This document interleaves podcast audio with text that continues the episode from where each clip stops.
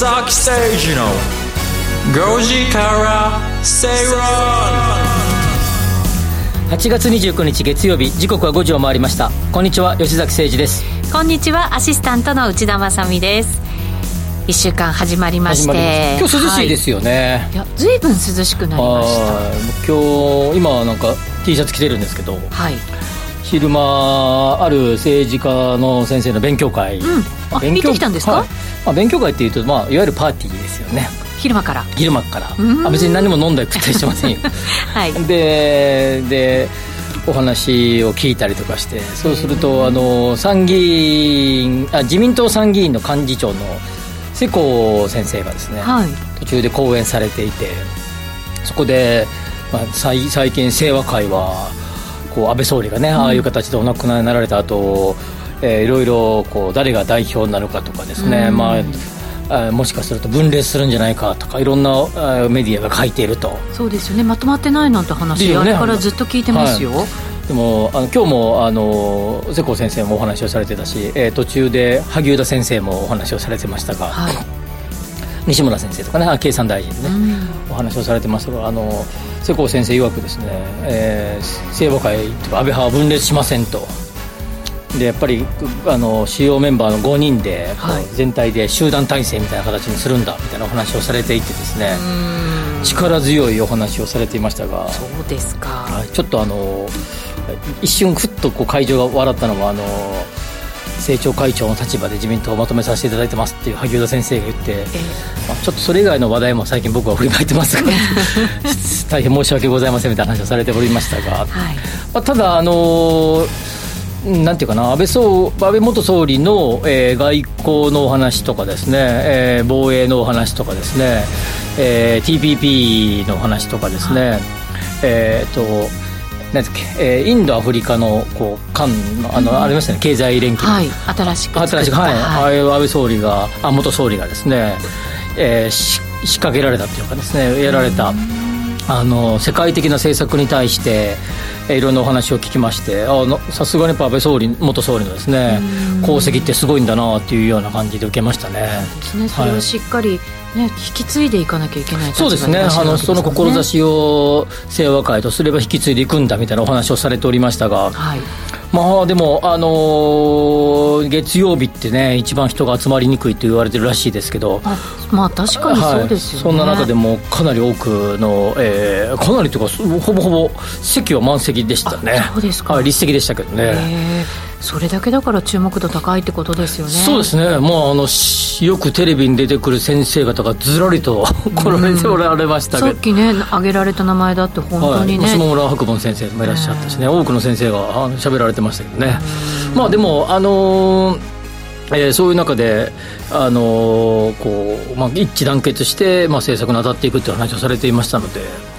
これであのあんまり自民党の内部では大きなこう政変みたいなものはなさそうだなみたいな、えー、感じを受けましたね。まあ、安定政権っていうのはね、本当に経済にとっても株価にとっても重要なものですから、ね、そうですよね、そういうことです特にね、今日一時期円が139円台。いや、乗せました、はい、一瞬でしたけどね。はい、行きましたけど、まあ、そういう、まあ、あそうそう、世耕先生が言ってたんです。けど、安倍総元総理が今言い出したら、かなりこのインフレとかですね、円安については危惧をされているんじゃないかという話をされておりましたが。まあね、あの日銀の政策を含めですね、えーと、今、まあ、いろいろ議論はあれどもですね、まあ、円が140円でやっぱここでもねいくかもねって話をしてましたけど、はい、いよいよ現実味を帯びそうな雰囲気で9月ぐらいでもしかしたらね、FOMC の後ぐらいにいくかもねっていうような雰囲気になってきましたね。まただってスピード感増してきましたね。あそうですよね。はい。ということで後で少しねフラッシュあの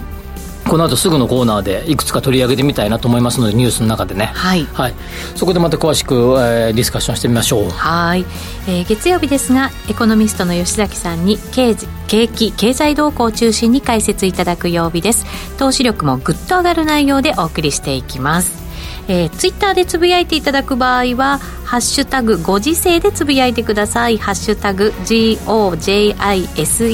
でつぶやいてください。お待ちしています。それでは進めてまいりましょう。この番組はロボットホームワオフード各社の提供でお送りします。吉崎誠二の5時から正論。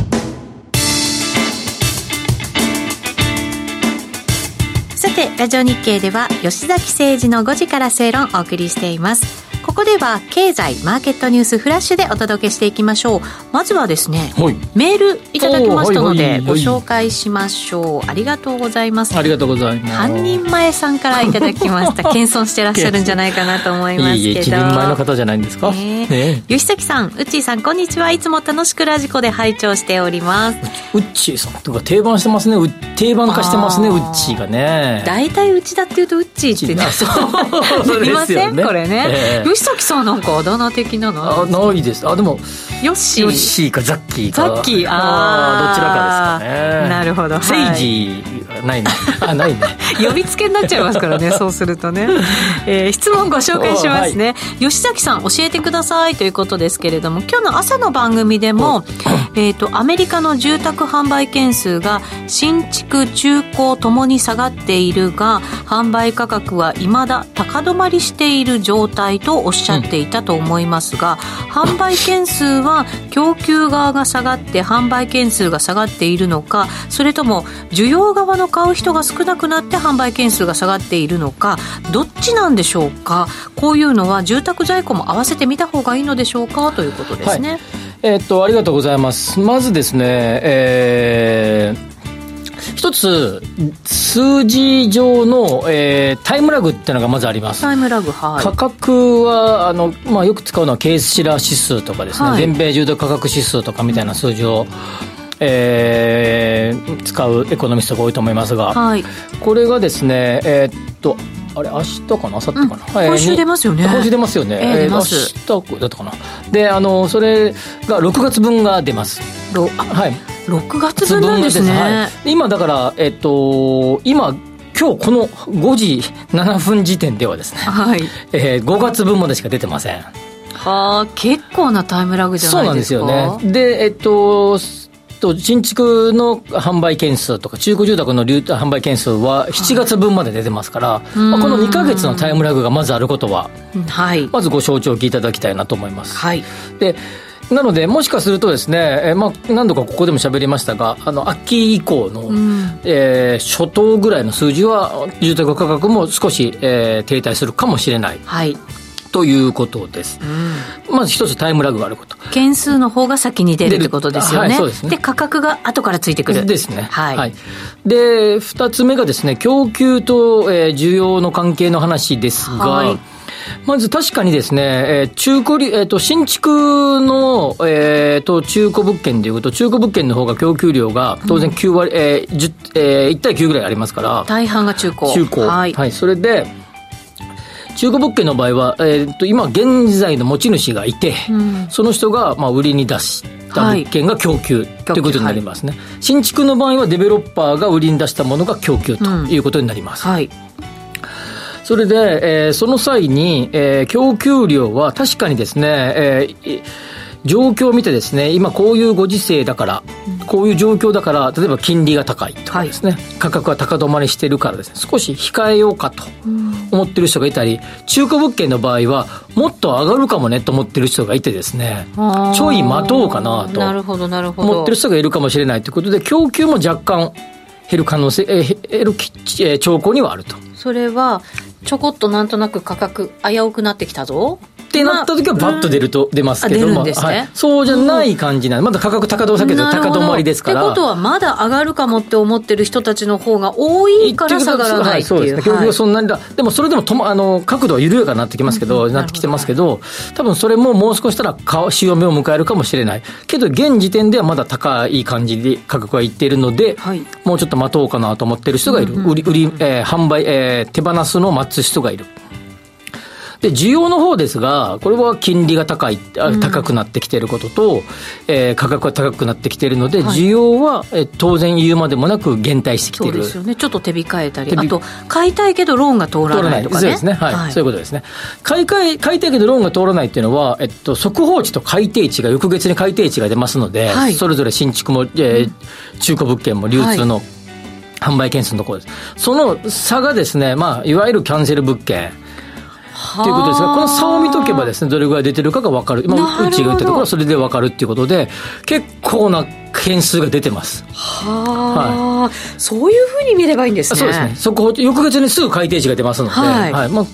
特に中古物件の場合は、それはよく見た方がいいと思います。それともう一つ、新築と中古でいくと、新築の方が所有権移転がすぐ行われますので、はい、新築の方が、と中古の流通でいくと、新築の方が先行指数になります。うんうん、なるほど、なるほど。わかりました、はい、それに中古がついていく感じなんですね。はい、ついてくだそういう意味じゃ、新築が先に行き、中古の流通が後に行き、価格がその後に行くみたいな感じです。はあ、わかりやすい。っていうのを見とけばですね、うん、大体、えーと、アメリカの、えー、住宅の指数、えーと、状況、指標を見れると。いうことになります。なので、なのでさっきそのご質問でいう在庫を見とけ方がいいんじゃないですかっていうのは、これはもう当然在庫数を見といた方がいいということになります、ねうん、在庫数っていうのも出るんですね、はい、差が、はい、見れます。はい。ど、わかりました。いろいろなんかこう、ちゃんと構造が分かれば、何を優先して見るべきかっていうのは分かるわけですね、はい、僕はすごく注目してるのは2つあって、1つが先ほど言った、はい、えっと、速報と改定値の差。これいいですね。はい、もう1つが、エコノミストの予測が出てて、はい、例えばここん、えーまえーと、流通の件数は、えー、622万個ぐらい予測と市場予測とか出てますけど、はい、それの平均値はこれぐらいですみたいな、うんうんうん、それと、もうここ最近の数字は全部ですね、予測大外れしてますんで、下振れしてますから、はい、予測から外れてるっていうような傾向にあるっていうことは、えー、ネガティブな方向に向かっているということですよね。一致してればね。それほど大した感じじゃないわけですもんね、はい。はい、そこが外れちゃってるっていうのは大きいってことですね、はい、下げ予想を下回る予測になってるっていうことですよね、最近です。これを見とけばですね、なんとなく、はい、言う言うてもですね、各分野分野の専門のエコノミストやあのストラテジストが予測してますから、はい、大体当たるもんなんですね。その予測を下回る勢いで良くなくなってきているっていうのが今の状態ですなるほど、わかりました。そのあたり2つはいしっかりともう今ので、えー、深読み経済指標でよかったのかもしれない。そうですね。やっちゃった？やっちゃった？やっちゃったかもしれない、まあ、あの、はい、ど真ん中の専門分野ですね。はい。でもこういうのって教わったことがないから面白いですね。なんとなく今まで分かったでしょ？はい。リスナーの皆さんもこれでざくっとこれで理解できるんじゃないかなと思います、ね本当そうですね、はい、いい質問いただきました。アンニーマイさんありがとうございます。またお待ちしておりますではでは続けてマーケットフラッシュいきましょうマーケットニュース フラッシュ。マーケットニュースフラッシュ。いきましょう。まず最初のニュースは、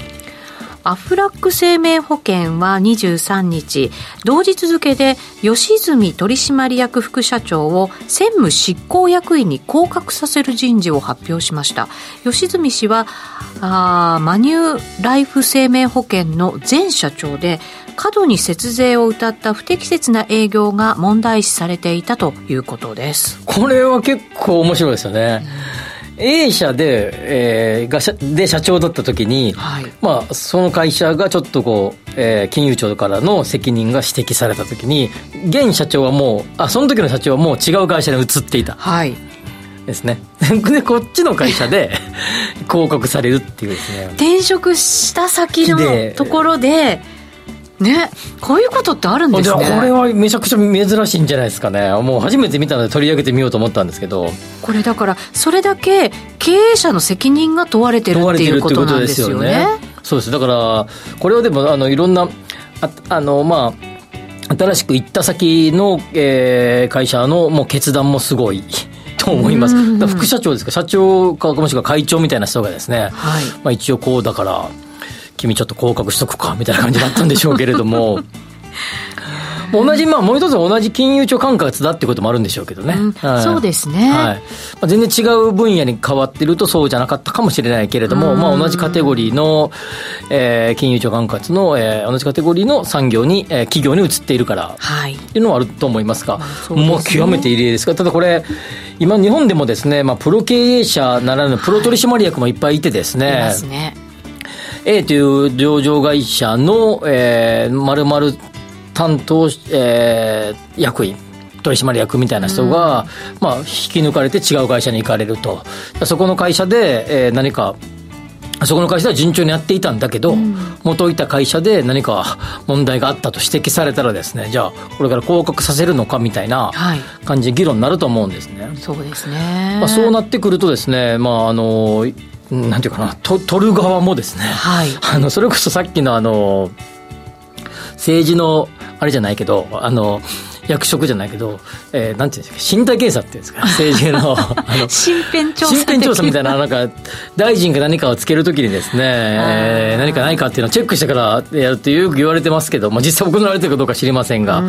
ああいう感じが必要になってくるような時代だなと。いや本当そうですね。いうことですね。あとは上場してる企業にとっては、やっぱりいろんな監視の目が今きつくなってきて、まあこれ、株価が下がったっていうところもあるんでしょうけど、まあね、いろんなファンドがね、やっぱりお金集めたりとか、お金集めて投資したりとかっていうことで、影響力強くなってるじゃないですか。だからやっぱり一段とそういう責任とかっていうのって問われる時代になってきますよね。はい、まあこれ本当になんか時代こ, まあ、こういう時代だなと思いましたね、この記事を見たときね。そうよく日本はね、サラリーマン経営者みたいな言われ方しますけど、そうじゃだめよっていう、そうそう責任はあなたよっていうなってるわけですよね。ちょっとまあ気は引き締まった感じになるかもしれませんけど、ね。うん、でもおちおちなんかやってられないなって思う ビジネスマンもいっぱいいるんじゃないですかね。まあそうですね。はい、はい、それでは次行きましょう。アメリカ FRB 連邦準備理事会のパウエル議長の講演を受けて市場で警戒が広がりましたえ先週末26日のアメリカ株式市場でダウ工業株30種平均は前の日に比べると1008ドル。これ率にすると3%、うん、はいも下がったということですね。パウエル議長はインフレ抑制対策をやり遂げるまで続けると述べたということです、うん、今日の日経平均ははい。今日はね762円安で終わりました。率だと 2.6%, 2.6%、はい、朝の入り寄り付きの時は2.7とか8ぐらいでしたけど、うんそこ若干戻したっていうような感じ。100円ぐらいですかね、結局。なるほど。あの、じ僕は勝手にですね、あの、あまあ、アメリカの株価が、まあ、1000ドル以上の大幅下落になったときにですね、えーと、日本もまあ多少、多少という、まあ、影響はかなり出るだろうと思ってましたが、はい、同じぐらいの率はないと思っていて、まあ、3. 点何パーセントでしょ、アメリカが。そうですね。ニューヨークダウニューヨークダウが。日本が2.7%。もしかすると、ね、トピックスは今日1.7%ぐらいの下落なんですよ。そうなんですよね。だからね、僕多分少しやっぱりね、日本の影響少ないかな。はい、やっぱり、まず金利のお話とともにさっきの住宅のやつもそうだけど、うん、アメリカのいろんな指標悪いですよね。悪くなってきました、はい、悪くなってきましたよね。景況感って言われるところも結構ね、はい。はい、よくないですよね、えー、PMI の数字とかも悪かったですよね。はい。まあ、そういうこともあって、まあ、そういうそじ実態の経済的にはちょっと停滞感が出てきたものと、うん、それと金利みたいな話の、まあ、組み合わせでガッと下がったじゃないですか。うん、で、さらにですね、比較的、まあ、なんていうか、さっきの予想外みたいなところもあって、はい、えっと、9月の FOMC で、まあ、ないだろうけど、もしかしたら、えー、利上げじゃなくて利下げみたいな話をちらっと出ていて、9月に ?9 月に？出ていた。うん、いて過去形でね。過去形でね。はい、その人も、まあ、ちょろっとはいたと。まあ、超ハト派的な人もいてですね。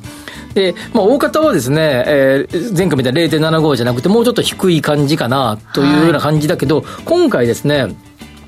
まあ、どうなのっていう時にですね、えー、パウエル議長がはっきりとですね、利まあ、利上げをガツンとやるぞっぽい発言をしたんで、おっとみたいな感じで、ちょっと予想からずれたぞみたいな感じがあって、この3つの重なりで大幅に落ちたと思うんですね。はい。で、その中で、2つほどはあんまり日本の株価に影響がないはずなんですよね。なるほど。はい。はい、で、なので、そこまで落ちないんじゃないかという思ってたんだけど、まあ意外と日経平均今日下げたなっていうのが感想でしたね。景気敏感株扱いされてますけどね。うん、そうですよね。ねはい。まあトピックスはね、まあ、まあそう、トピックス、トピックス見る方が、もしかしたら今日、今のやつは正しかったのかもしれないですよね。全体相場表してる感じですかね。はいはいまあ、そんな感じがすごくしましたね、はい、はい、ここからどうなるかってところが気になりますけどね。まあ、でも、9月の、あでも、ででもですよ、なんかもうジャックソンホール会議、これだけ注目されてたわけじゃないですか。そうですよね。はい、まあ、ジャックソンホール会議って2000、え結構前からずっとやってますよね、昔から。はい、中で、久方ぶりに注目の、で、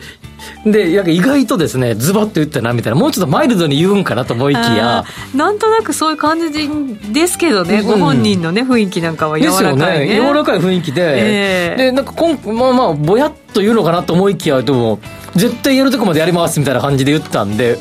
おっとって感じで思ったんでしょうね。ちょっと株価が楽観的すぎたんですかね、それはねお灸据えられた感じがしますよ。株価が楽観すぎたかな。えっとね、うん、えでパウエルさん的にそこまでと思ってなかったじゃないですか。あの要はこんなの口調の話なんで。なるほどね。まあそんなまあまああのきちっとやることやりますからっていう言い方なのか。これだけまあ株価が下げてこれを今度どう言うかですよね。どういうか、そうそう、もしかしたらちょっと、フォローしてくれるとかなんかあるかもしれない、や、多分あると思いますよ。ちょっと、ね、あれ、みたいな感じで、はい、そこまでのつもりないんだけど、みたいな感じ。はい、ね。やっぱこう、ちょっと落ちすぎですよね。そうですよね。はい、このところなんか FRB の関係者ってみんな、こう、一貫して強い言葉で、なんか、うん、多分方向性合わせてるんだろうなって感じありましたけど、ここでどうするか。どうするか。はい。ちょっと気になりますね。気になります。はい。えー、そしてそのアメリカですけれども利上げのピーク予想が3.8%になったということですね、うん、3台の真ん中あたりぐらいのイメージが強かったけど、はい、まあ、それよりかだ今つまりこの話を受けてですよね再上昇って感じですよねですよね結局ね、はい、まあというところで、えー、でもあれカンザスシティ連銀のジョージ総裁は、はい、FF 金利、フィラデルフィア金利が4%上げるかも、超えるかもって言ってますからね。この方は強気な方なんですよね、きっとね。はい、ねはい、高派。まあどうなることやらってことは分かりませんがという確かに4%超えたぐらいのところでちょっとしばらく様子見るみたいな話をしてる方もいらっしゃいましたけどね。ただこれですねあの日本あ日本じゃアメリカは確かに景気絶好調な感じ数字もいい数字バカーンと出てるところからこうブレーキをふっと踏んでる感じですけど強いブレーキですね。ヨーロッパはそれほど良くないのになぜか利上げをバンバンバンバンとしてきてるので。しかも0.75やるなんて話が出てきて大丈夫。これは良くないと思いますよ。これでも結局アメリカと歩調合わせないとってことなんでしょ？そうそうそうそうユーロドルの関係ですよね。つられてますよね。これはヨーロッパの景気が下がる可能性は極めて高くなってきたなって感じしますね。完全にスタグフレーションにもうね向かってる感じがね。まあつられ日本そういう意味で日本の方がまだいいんじゃねみたいな。独自性あります独自性みたいな感じはしますね、はい、最後もう一ついきましょうえー、岸田総理は27日新型コロナウイルス感染者の外出規制に際し感染対策を徹底すればえー、食料品や生活必需品の買い出しを認める案に言及したということですよ。無症状だったら外出容認するんじゃないかということですね。これはあの全国一律で導入することを基本的に考えていると。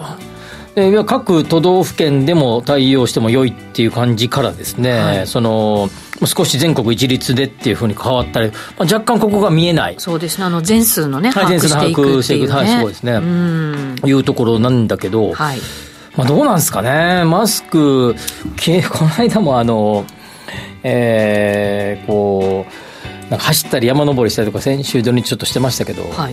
まあ、いまだに誰もいないところでマスクしてる人いっぱいいるよね。います。いますね。大半の人普通に街の中でマスクしてますよねソーシャルディスタンスっていう言葉はどこに行ったんですかね？なんか夜中とかも一人で歩いててマスクしてるってちょっとなんかちょっと違うよなっていう感じがしますけどね。なんかそうですよね。我々の独自のね。独自、我々独自の見解ですよ。ラジオ日記は関係です。僕ら独自の見解です。独自の見解です。で、なんかこの間、そうそう、あの、ジムのプールに行ってたら、はい、僕泳いでた泳いでたんですけど。まさかプールの中で？じゃないですよね。そうですよ。ご年配の方がウォーキングよくされてるじゃないですか、はい、で夜、えー、7時やったかな。6時か7時ぐらいに行ってたんですけど。あんまりいないでしょそれぐらい。でちなみにウォーキングしてる人はそのご老人の方お一人でしたけどマスクされてされてましたね。湿気満点ですから。で、僕はあの、いや、わかんないですよ。その方が、なんか、ね、持病をお持ちなのかもしれないんで、よく、よくわからないですけど、いや、ちょっとおじいさんと、今は大丈夫じゃないですかと、僕も4コースぐらい離れてましたからね、3人ぐらいしかいませんでしたから。いや私もジムに行ってこう歩いたり、ちょこっと走ったりしますけど、うん誰もいなくても、まあまあまあ、うん、室内はしててくださいって書いてあるところもあるので、してるじゃないですか、うん、相当苦しいですからね。えー、もうちょっとですね、やっぱりこう、ある程度常識の範囲でやる方がいいんじゃないかなというような感じはしますね。もうなんかこう、してるのが当たり前みたいな感覚に、これだけ続くとなっちゃうのかもしれないですけどね。ね。はい、まあ、ちょっとここは言及はしませんが、まあ一応そういうような形で、徐々に日本政府とすれば、えー、いろいろこう緩和しようとしている、まさにウィズコロナの対策を政府とすれば、もう口で言って、皆さんに任せるんじゃなくてもこうしていきましょうというふうにはっきり,、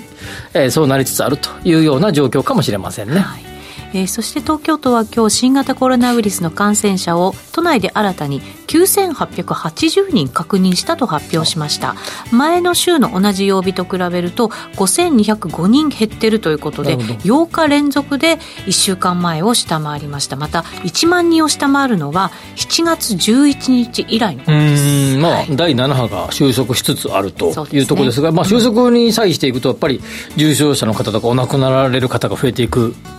のは、まあ、そうですね。まあ、そういう状況にあるってことですね、はい、はい、お知らせの後は時流潮流政治流のコーナーです。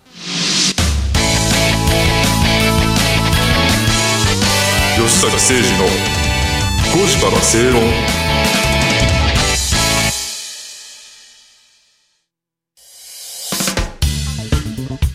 お聞きの放送は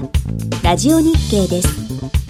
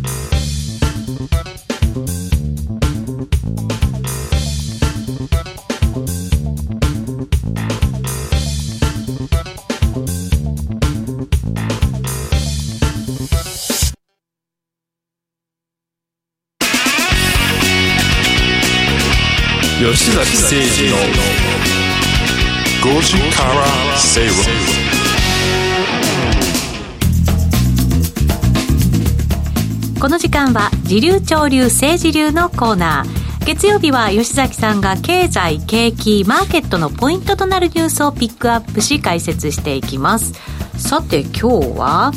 値上げ？値上げ、うん、1月29日の日経に大きく出ていた、はい、土曜日の日経ね。ニュースご紹介しましょうか、はい、日本経済新聞社が大手サービス業42社を対象に実施したアンケート調査で2022年夏以降に全体のおよそ3割の企業が値上げを実施することが分かりました。まあ、これ光熱費上がったりあと車なんかのねこのガソリンが上がったりするじゃないですか、ね、物流コストが上がってますよね。そうするとまあ物流もそうだしあと営業とか行くのもね結構負担らしいんですよね。そうね、えー、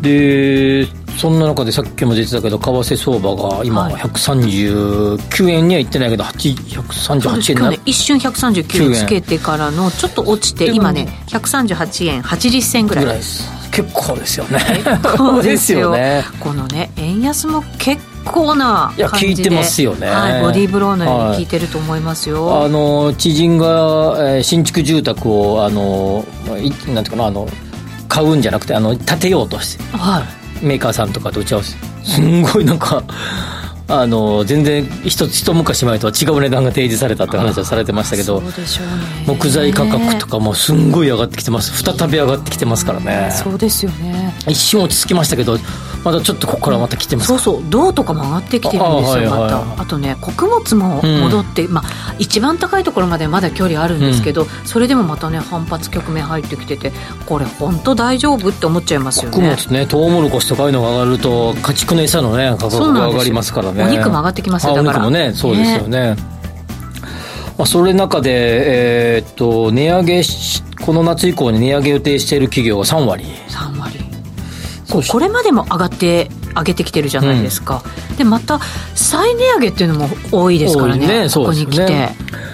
例えばですねあの、まあ、国産品のものを見てるとですね、えー、国産まあ、例えばチーズとかねあの一つの容量に置いて、ポなんていうかな入れ物、はい、箱とかのそのままだけど、はい、ちっちゃくなってる、ポテトチップスもちっちゃくなって よく言われてますけどねパッケージはそのままだけど、容量が減っている増えてきてるんででえっとですね舶来舶来物って昔の言い方がな。んていうかねなんていうか な例えばなんか洒落てますけどね宝石とかですね外車とかですね、はい。ええ昔のおじさんでいう舶来物舶来物ですね、ああいう、まあ、要は贅沢品のああいうものってどんどん値上がりししてきてたでしょ、はい。でさらにここに来て円安基調でもう一段ガーッと上がってきてると。でなんかこの間もアウディとか見てたらさらに値上げしますとかって来てましたけどね。高くなってますか？高くなってはいでもああいう大きいものの値上げってなんかもうちょっとすごい値上げでしょうね。ですよね、はい、ですええー、ってぐらいの値上がりしてるようで、まあ、ただこ、これまでの日本の、まあ、国産品、はい。あるいは日用品みたいなものっていうのは、企業が、まあ、いわゆる企業努力ということで、頑張ったというか、まあ、粘ったというか、はい。いう形でずっと来ていて、えー当然ここまで来たらもうさすがに我慢できないと。耐えれないっていうような形で価格アップにつなげていると思うんですね、はい。ああの原材料の上昇で輸入え円安だけじゃなくてむ海外で物、えー物の値段が上がってるわけですからもともと原材料費のもともとが高くなり円安でさらにそれが高くなるというような状況になって、まあ、粘ってたのがもう粘れなくなってきている。はい。だけどこれまでの中でもずっと企業努力という形である程度粘ってきたわけねそうすると当然原材料が上がっているから値上げなんだけど加えて頑張ってたからちょっとこれを機にもうちょっと上げとこうか値上げもあると思うんですね。あの企業にも私それね取材したんですよ、はい。そしたら「値上げどうですか?」って聞いたら、上げやすい時期ですよね。って言いま今しか上げる時ないじゃんみたいな値上げね。周りが上げてるから、はい。はい。まあ上げまあ苦しいのは苦しいんですよ、もちろんね、はい。コスト増になってますから、はでも上げていい時期ですよね。そうそうそうそう。なんですそれが上乗せしてると思うんですねはい。でこれやっぱずっと頑張ってきたから、まあ、そういう意味じゃ上げざるを得ないのでここでまあえっ、と理解していただきやすいタイミングでやっぱここはちゃんと上げとこうと、はい。でこれはまあ僕は一ユーザーとすればですね、まあ、値上げしてほしくないですけども企業側の立場に立ってやっぱやっぱここは仕方がない。と急激でしたしねはい急激そうですね。はい。はい。という要素もあるんじゃないかなと。はい、あのね面白いなと思ったのが、うん。えー、と日本でもやっぱり世界トップシェアの商品ってあるじゃないですか、うん。でその会社の人にね聞いたら値上げをするのはこれはねトップ企業としての責任だって言ったんですよ、自分たちが上げないと他が上げられなくってうんみんな苦しくなっちゃうと、で自分たちだけ上げて他が上げなかったらうん。シェアは奪われちゃうかもしれないけれども、でも業界全体を牽引していくっていう責任では、やっぱり自分たちが上げないと他が上げられないっていう,、うんそうですね。はい。はいそういうのも言う。あなるほどなと思いないがらそうじゃないとですねやっぱりけ日本自体がものすごいデフレがずっと続いていく中で時給のバランス的にはやはりかなり需要が少ない状況ですよね。はい。えーと GDP, あの GDP ギャップとかですね、えーデフレーターとか見ててもですね需要が全然足りていない。はいですごく固く見積もっても需要足りてない分が年でマイナス18兆円と言われてるしすごくこう、まあ、お大雑把にというかこうざくっと見てても30兆円ぐらい足りてないんじゃないかって言われていて時給のバランスから見ればやっぱ現在まだまだデフレ状態になるわけですね、はい。まあ、そう考えるとですねやっぱここはある程度値上げを容認せざるを得ない、そしてそこで企業が、えー従業員や、えー雇用者に対して給料という形で還元していくというはい循環をここで作らないとですね、いやーに日本は永遠にですねデフレ社会になっていくと思いますよ。ようやくだからここで巡回転をね、はいしていけるチャンスこれすごい痛みもあるんでしょどうけどく辛いけど、はいだけどここでなんかそのも流れに持っていかないとっていうことですよね。もうこの後ねなかなかチャンスないかもしれないですよね,、かもしれないってことですよね。はい。まあ、そういう、ただ一方で、あまりにもですね、えっ、と、なんていうかな、上げすぎると、個人消費にひあの水を差す形になったりするので、はいそのバランスはとても難しいとは思いますけど、ただその循環をここでしなければならないっていうのと、上げすぎると、やっぱどうしてもそこで水を差す形になると。まあ、その狭間に来ていて難しいところだと思いますけどね。企業もだから値上げしてるけれども、うん。それ以上にコストが上がっちゃってるから、うん。もう仕方がないっていう。でもですね。本当ちゃんと利益を出すため利益を増やすためじゃないんですよね、コスト増をあの吸収するためなんですよね、ね、あとねやっぱこのあの記事にも出てますけどダイナミックプライシングね、うん、あの日あの曜日とかによって値段を変えるとかですね、特にサービス業は多分それを大きく今例えば、まあ、JR とか乗ったらあのえー、指定席の料金は多少変わりますけどそれが変わらないじゃないですか、はい、あるいは時間帯とかね、はい、朝晩の通勤時の混んでる時間は少し高くするとかですね。あで他は安くするとか、まあ、そういう形で、えー、需要の標準化も合わせてしていくと、えー、好循環になっていくんじゃないかなと思いますね。よく行くゴルフの打ちっぱなし練習場ですけど、うん、曜日ごとにねやっぱり。今日は女性を安くしますとか 今日男性の若者安くしますとか始まりましたよ、うん、そういうキャンペーンが、まあ、土日ね料金が高くなってるっていうのはね、え。ー、いろいろありますけどもうちょっと他にあのいろんな、えー、もっとあの細かいダイナミックプライシングが、うん。うん、あの動的な、えー、値付けがですね、はい、あってもいいんじゃないかなって気がしますね、うん、そうするとなんかこう諦めようじゃなくてあこの日にちょっと頑張ろうそうそうそうそうそう、うん、自由をうまくこう呼び水を作るっていうのも大事かもしれないですね。大事ですね。はい、はいわかりました、えー、この後は深読み経済指標のコーナーです。吉崎誠二の5時から正論 Accurate Communication Time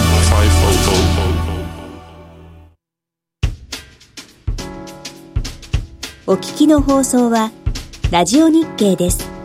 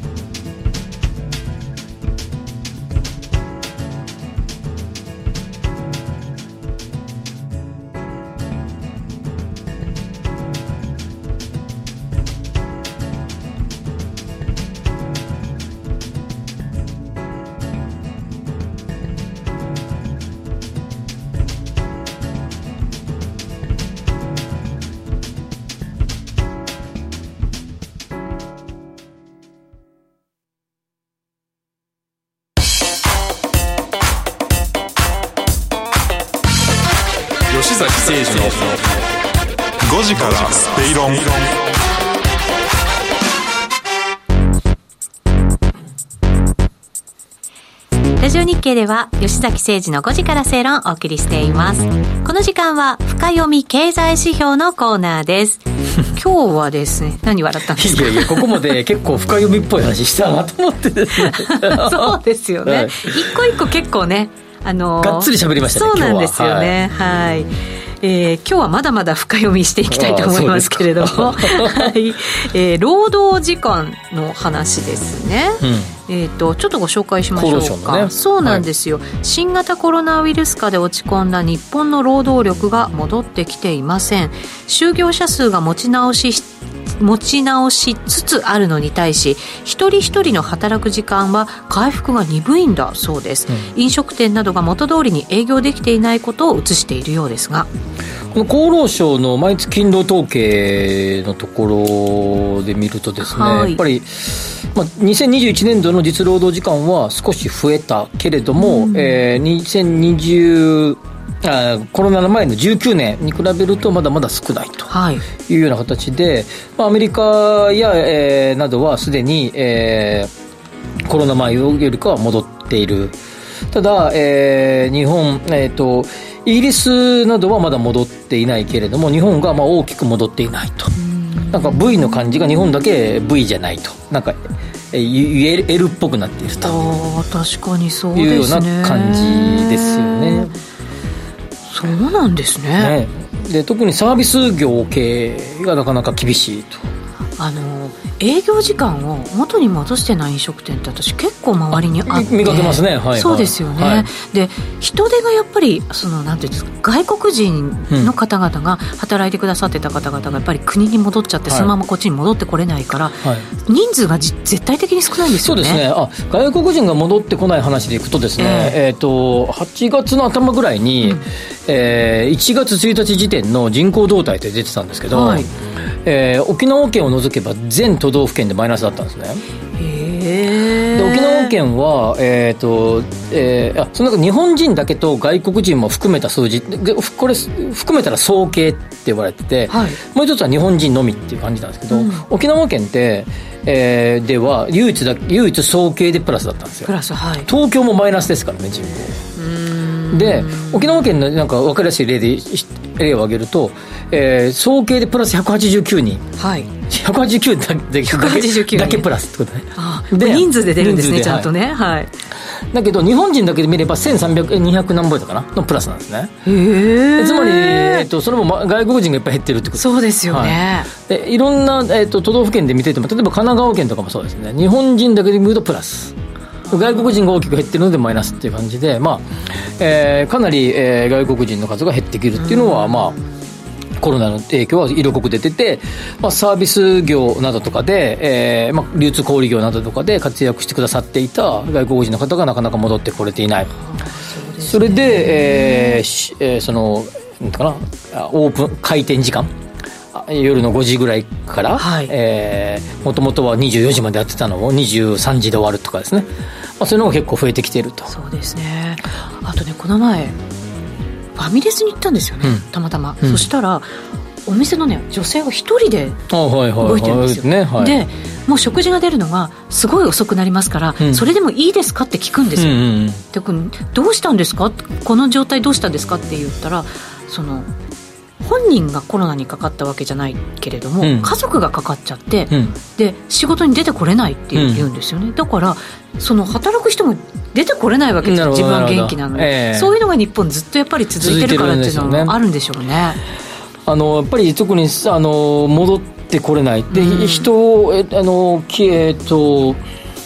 今週30日か。に7月の失業率と有効求人倍率発表されますけど、はい、予想なんか見てるとですね、まあ、たあのそこそこ高い数字が予測で出てるんですね。ずっとこのところ求人倍率が高い、うん、だけど、えー、多分そこに応募する、えー、就労者が少ないと。そうですね。でこれはですねやっぱりですねコロナの後遺症だと僕は思っていて、はい。新型コロナウイルスの影響で国とか県が、えー、サービス業に対してかなり要請をかけましたよね。うん、それで要請かけて時短営業とかあるいはあの、えー、っと閉めてくれという要請をかけた。さらにですね見えない制限、うん、まあ、なんかちょっとした自粛ですね。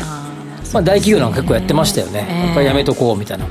そういうのもあってやっぱかなり、えー、厳しいような状態。そういうようなのがまた再び起こるかもしれないというふうに考えたらですねパートやアルバイトっていう形ではいいかもしれないけど正社員として正規雇用でそこに応募しようという方がどれぐらいいるのかっていう議論疑問疑問が湧きますよね。いやそうですよね。レストラン宿泊旅行とか運輸系とかね。もともとそもそも多少そういうのに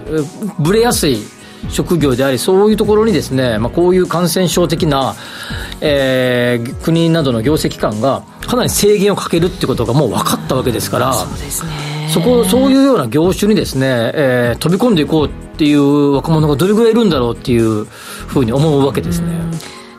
企業も大変は大変なんでしょうけど企業としても人を増やすのってやっぱりリスクじゃないですか、ね、簡単には減らせないから、はい、だから今回これ増やそうって思うのってやっぱり結構ななんかこうハードルがありますよね、ね、お互いにありそうですよね、ね、まあ、そういうのもこれには背景にあるんじゃないかなということでこういうところにも、まあ、ある種のコロナの後遺症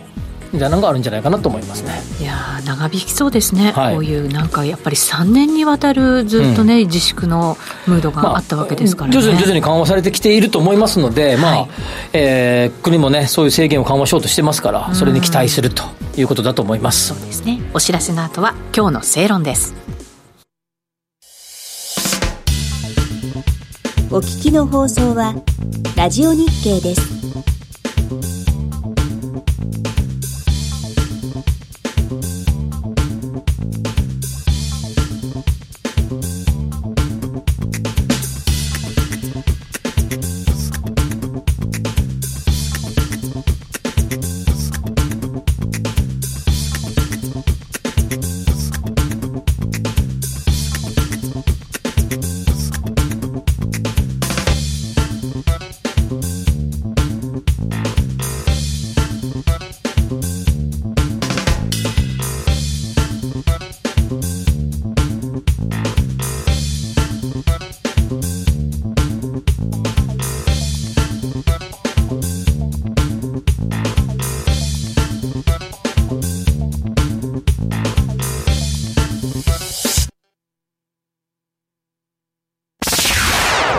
崎誠二の5時から正論。今日の正論です。はい。今日は時間短めですが、はいブラック拘束っていうテーマでちょっとお話をしようかなと思います。高速。文部科学省の有識者会議が、えー、26日に発表した、あのー教職員用の手引き書、生徒指導提要の改訂版がまとめられて、ブラック校則に対して、まあ、えー子供たちの意見があれば、ちゃんと反映しようよ。説明できないなら、検証して見直そうよ。ということを求めるようなはいものができました。でこれ当然、当然、えーと、とても大事だというふうに思いますが、まあ、行き過ぎた制限とか、時代に合わないルールとか、あるいは次元的なルールみたいなものがあって、一度そういうルールを作ってしまうとですね、なかなかそれが、えー改正することができないのがなんとなく日本の風習はいということだと思いますね。で、子供たちが当然不満を抱えていると思うんですけど、まあいろんなね、例えばこう、なんか2ブロックはダメとかいろんなルールがあるらしいですけど、僕2ブロックしてましたけど、高校の時。そういうのはダメとかいろんなルールがあるみたいですが、謎ルールとかですね、謎拘束とか言われてるみたいですけども、はいまあそういう子供たちの、えーの不満はもちろんああるんでしょうけど、一部、あるいは多くの教職員の方々も、ちょっと疑問を感じてたと思うんですね。多分。感じてないとおかしいおですよね。かしいですよね。だけどですね、あの、まあ、先生がそういうのを求めてるかっていうと、多分求めてなくて、先生も疑問を感じてたと思うんだけど、先生に見直す勇気とかあるいは言い出しっぺになりたくないっそうですね。ていうことが背景にあるんじゃないかなというように思います。はい。もしルール改定みたいなものを提先生が提案して、そのルールが、え改定したルールが変に蔓延してしまいですね、〇〇先生が言ったからこんな風になっちゃうんじゃじゃんみたいな風に言われるとですね、やっぱり言われたら嫌だなっていう思いが先生の中にあって手を挙げることができなかったんじゃないかなと思いますので、おそらく、まあ、こういう提案書で、ほえっ、と、規則が校則が変わる前にですね、先生にそう勇気を持ってほしいなというふうに思いますね。でもそのためにはですね、やっぱある程度の仕組みを作ったらいいんじゃないかなと思いますね。はい。例えば年2回必ず校則を見直し会議をしようとかですね、あるいは目安箱的なはい。ものを設置してですね、まあメールとか何かで設置してですね、必ず目安箱に来たものは審議するんだみたいなルールを作ってもいいんじゃないかなというふうに思いますので、まあこういうのを機にですね、まあなんか一一度決めたことを元に戻せない体質をですね、改めていくべきなんじゃないかなと思いますね。そうですね。そこにも何かルールを作らなきゃいけないというのはめんどくさい話ですけどね。ですでも、仕事に出たら多様性ってね、今すごく言われる時代じゃないですか。はいうんそしたらやっぱり学生時代からうんそういう感覚って身につけなきゃいけないのかもしれませんよね。うんまあでもこういうのっていっぱいあるよね。言い出しっぺになりたくない あります国民性っていうね。はいはい。まずはね、まずは、ね、そういうルール、まあでも、それはまあ、こう日本国の国民性だから、仕組みを作って、はいそこは対応していこうっていうのが僕の見解です。はい。この番組はロボットホームワオフード各社の提供でお送りしました。ここまでのお相手は吉崎誠二と、内田まさみでした。明日も夕方5時にラジオ日経でお会いしましょう。